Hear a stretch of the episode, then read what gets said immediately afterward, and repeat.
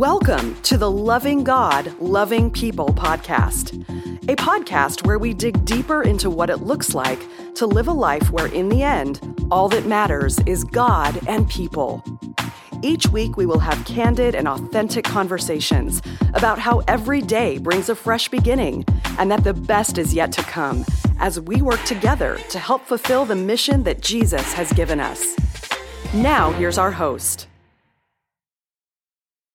Well, hey, welcome everybody. I'm Robert, sitting here with Chad, and we are wrapping up our series on unity this week and talking about unity in marriage. So, Chad, I want to start by asking you the question What is the best date you and Katrina have ever been on? okay. Um, I'll tell you what popped into my head. When we were newlyweds, so uh, when we got married, Katrina was still in school and uh, I was working, and we lived in this little apartment in Dallas, Texas, and uh, it's actually the one of the best dates was one of the least expensive dates. We mm-hmm. we literally had no money. And so we wanted to go out. So we were like, well, how much change do we have? So I had a little cup, you know, on the dresser, like people do, put loose change. And we dug through the cushions on the couch and we wound up going to this little pizza place called CiCi's Pizza. And for three ninety nine, it was all you could eat buffet. Mm-hmm. So we went and dumped our eight dollars of change on the counter, and we were so grateful just to be able to go out. So that's that's one of the best dates we ever we've ever had. I think if Katrina was sitting here, she would probably bring that up too. It was, it was a good date. That's a good uh, life lesson right there. So you don't have to spend a ton of money to have a great date. You don't have to spend a ton of money. You just got to be you just got to be grateful. All right. Yeah. the, pe- the pizza is not necessarily delicious, but we were out on a date. The company yeah. was good. Indeed. All right. So what uh what's the worst or the most awkward date you've ever been on with Katrina? Yeah, and I don't want I don't want to answer that. yeah, I'm not, I'm not I'm not all all of my dates with Katrina have just been amazing. It's just been have. one amazing moment after another. I think the most awkward date is the one that I was on with you guys, where it was uh, the three of us watching uh, Les Mis together. I got the pity the pity invite from Katrina. I'm like, yeah, I'll be there. Yeah, I forgot about that one. So yeah, so we were in uh, London at a church at this uh, event and uh, for those of you who don't know Robert well, Robert is a big fan of musicals. Huge fan. And so I'll just let you think what you want to about that. But uh, we went and saw Les Mis at the Queen's Theatre in London, and we took Robert with us. If, if you really want zero chance of romance on a date, take Robert Watson with you. And because, if it's a musical, I'll probably say yes. Yeah. Well, Let's talk. that, that probably sounded really awkward. Let's just sure move did. on. Yeah, let's keep going. Anyway, it was Katrina and I, and we took Robert, and yeah, he run it. Anyway, I was in the background of all their selfies. It was awesome. Yeah, Robert stands up and claps before the last song is over. He's the first one. It's very embarrassing. Only if it's that good. They deserved it. He's a big musical fan. All right. So this weekend we talked about unity in marriage. And as we were talking about unity in marriage, we're looking at Ephesians chapter 5 starting in verse 21. So, leading up to it, Paul's talking about uh, unity. In fact, there's this theme of unity throughout the New Testament. And, and, Paul talks a lot about how we are all one in Christ Jesus, that there's no male, female, Jew, Greek, uh, free, servant, all, all of that. We're all one in Christ Jesus. He, I think he says that in Galatians.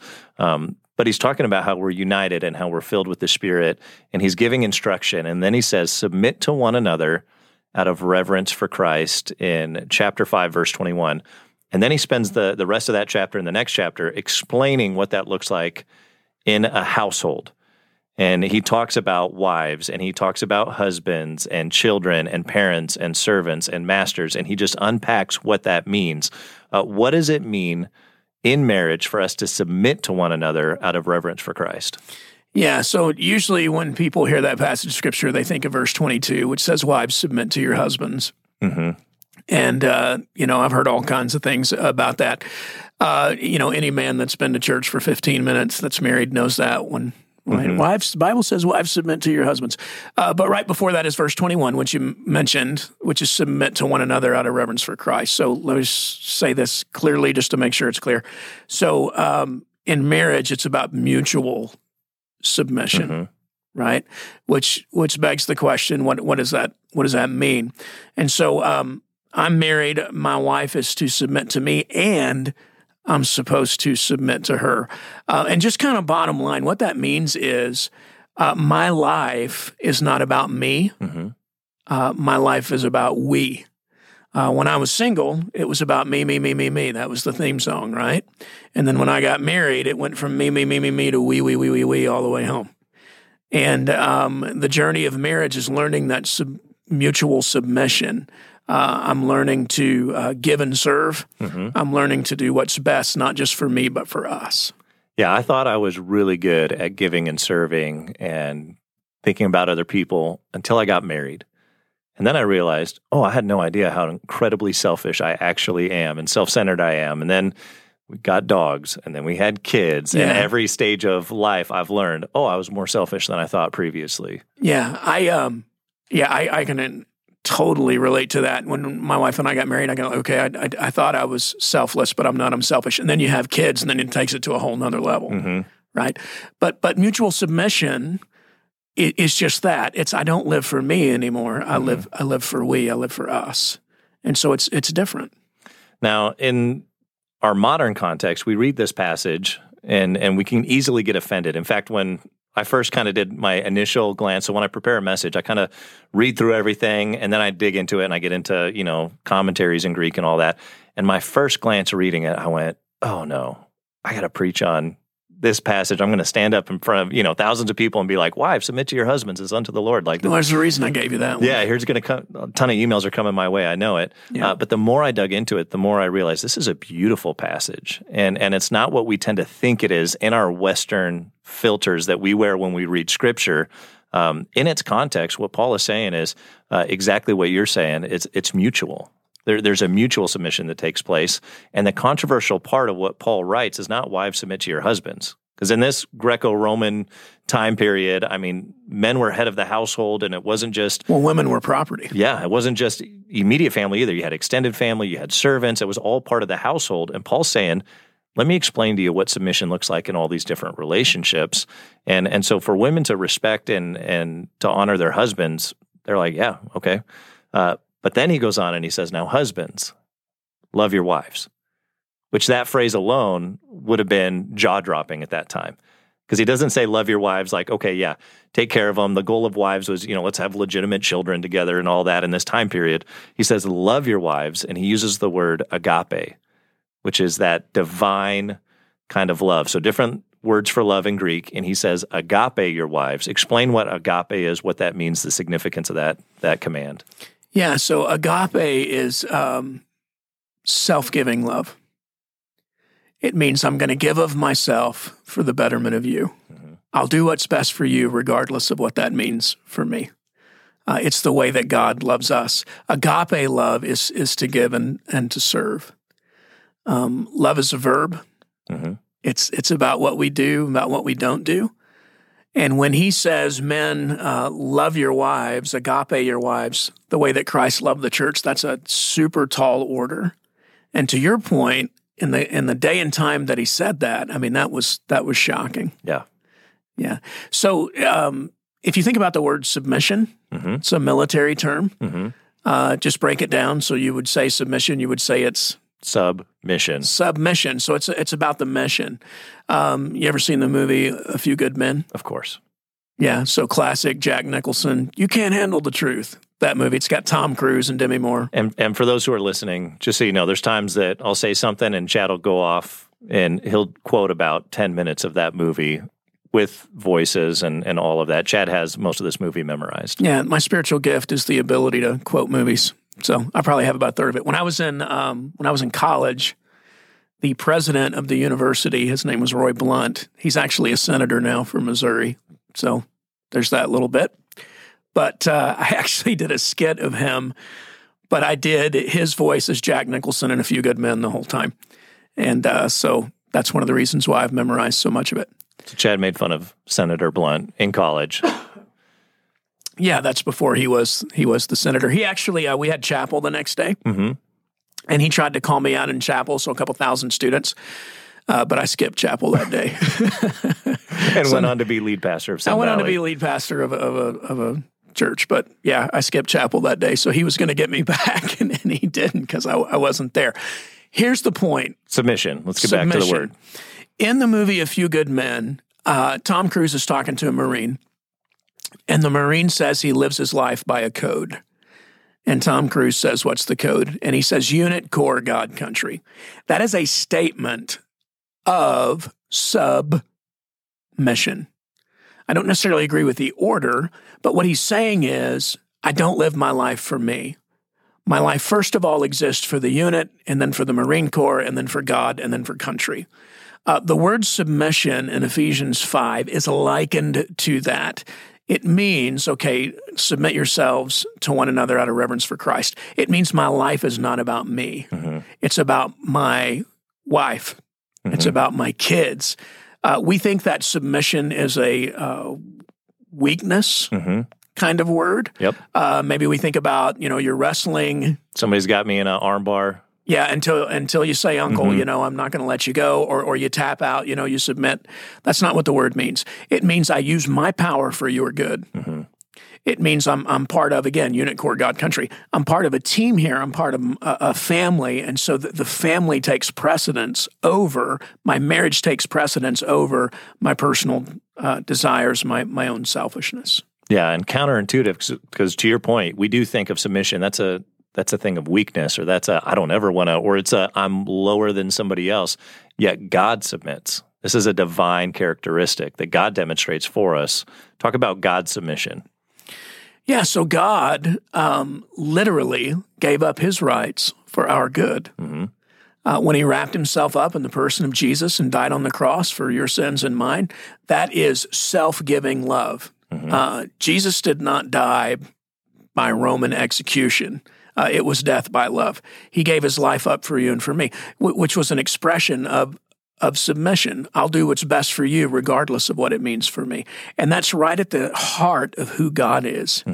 Uh, God gives and and serves. In First John, it says I did a video devotional about this last week. Uh, it says that God is love, and then it says not everybody loves, only people that know God. And you're like, well, everybody loves. Well, no, they don't. Wh- What is the definition of love? Well, love is submission. It means I give and serve uh, for your good. Not for my own benefit, not because I'm going to get something in return or get something back. It's It- self giving. It literally means I'll surrender uh, what I want. I'll surrender um, what I would like for your good. And that's biblical love. That's agape love. And in Yeah. Ephesians 5 and Ephesians 6, Paul is simply saying, we're going to take this model of love that God has shown us. You're going to, husbands, you're going to love your wives the way Christ loved the church. And he goes on and he explains that. Wives, you're going to honor, respect your husbands the way the church honors and respects Christ. And, and he's taking that idea of, okay, we're not loving the way people naturally love. We're loving in a divine way. We're taking God's love that he's demonstrated, and now we're just applying it to marriage, which is how marriage works there there is a mutual submission. Um, I heard this analogy. In fact, I, I used it in the the sermon this weekend. Um, that the way we tend to try and do relationships is is like an intersection where there's our will and then there's a will of somebody else and there's a collision that happens. And the most dangerous place on the road is the intersection. It's where you have a collision of wills. When I'm on my motorcycle, I always flash my lights going through an intersection. Yeah, and you kind of hold your breath and you're kind of looking both ways, and yeah, it, it's it's terrifying at times going through an intersection. As obnoxious as they are, and even every time I'm like, "This is so stupid. Why is this here?" Uh, roundabouts are actually 75% safer when it comes to injury, 90% less fatalities than intersections. And the difference between an intersection and a roundabout is in the roundabout, everybody has to submit to a common center. Everybody has to take their will, set it aside, and, and it creates this thing where, where you can have an intersection, you can have a crossing where there's not all these fatalities, uh, where, where people survive it. And I think that's what Paul is getting at in this passage That's really good. that, that we're all submitting ourselves to Christ. Yeah. Well, a good marriage is a roundabout of mutual self giving love. Yeah. It's it's it's this dance of mutual self giving love. I, I give and serve my wife. You know, she she gives and serves me, uh, which is really a picture, by the way, of of who God is. I mean, the yeah, Father, Son, and Holy Spirit. The Son submits to the Father and the Spirit. uh, the Father gives of himself for the Son and the Spirit. It's mutual self giving love and this dance of who and what God is.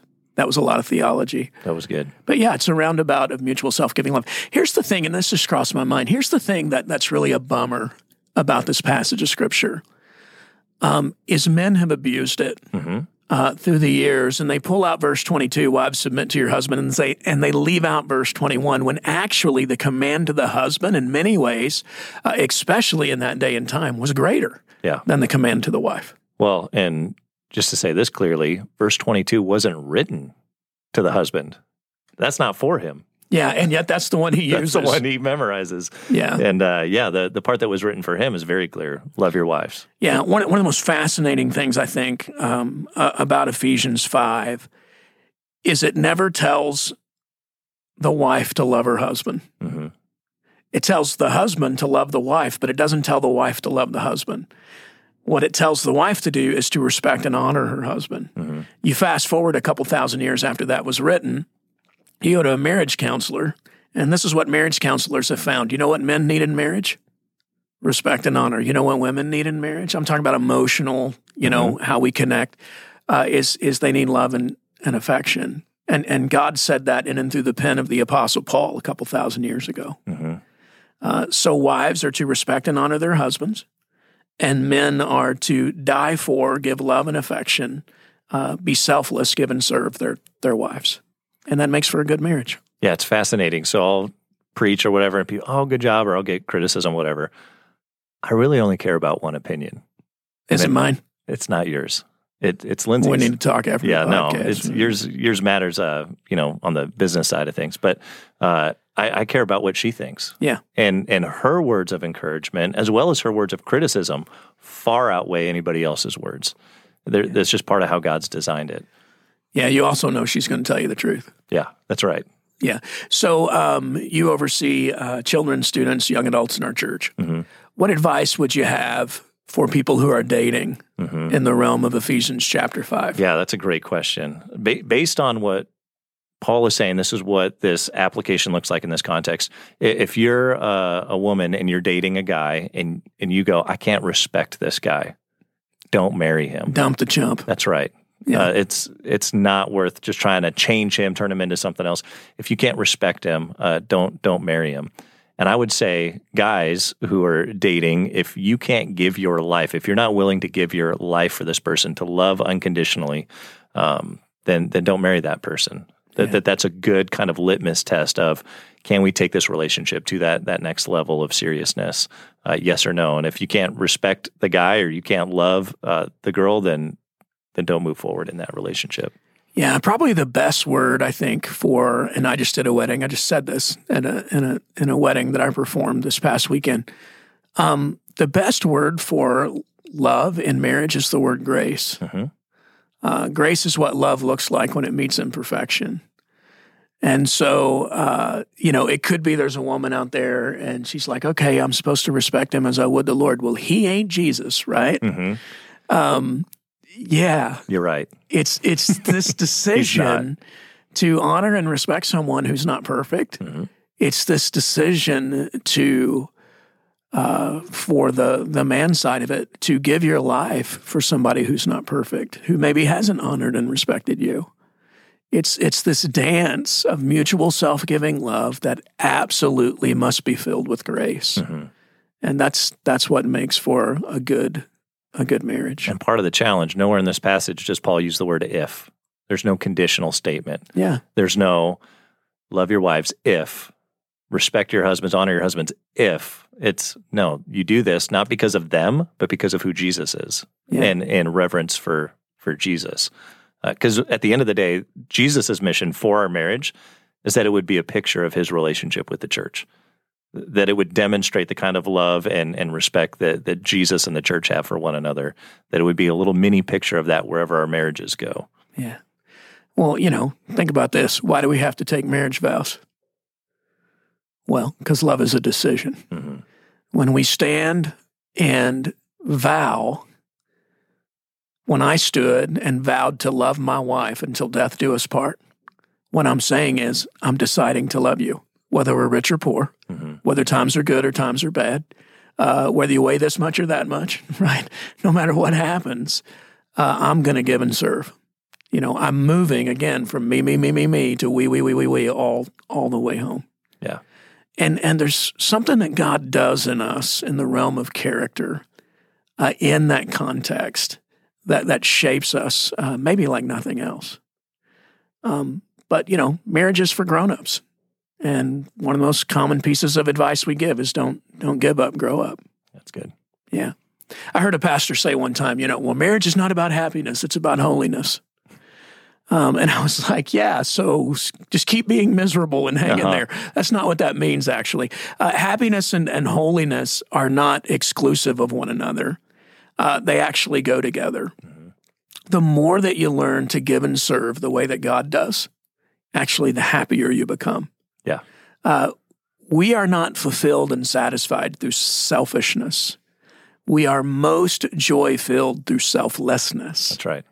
Uh, and marriage is kind of an incubator, right, uh, to learn how to give and serve. So, yeah, submit to one another out of reverence for Christ. Yeah, God's the God of joy. He, he wants us to experience joy, but sometimes it's a tough road to get there. And there's going to be self sacrifice, not self centered, Christ centered in our marriages. All right, I got one last question for you, and then we'll wrap up. Yeah. If husband and wife can't decide where to go to dinner, biblically, whose job is it to decide? The coin. you flip the coin Good in Jesus' answer. name. Good answer. Uh, actually, I, I, you just go where the wife wants That's to. Even wants better to answer. Yeah, you contribute to romance and giving and serving as much as you can, right? You, you create an environment where uh, she's happy and things go well. We'll end People are going to make that mean all kinds of things, but there you go. Yep. All right. Well, the end. Thanks for listening. Submission, give and serve. Thanks for joining us this week on the Loving God, Loving People podcast. Make sure to subscribe to our podcast wherever you're listening to us so you'll never miss an episode. While you're at it, if you found value in this conversation, we'd love it if you left us a review or shared this podcast with a friend. Doing that will help us reach and help more people meet, know, and follow Jesus. And lastly, you're always welcome to join us online or in person for one of our services every week at live.sv.cc. Thanks for joining us.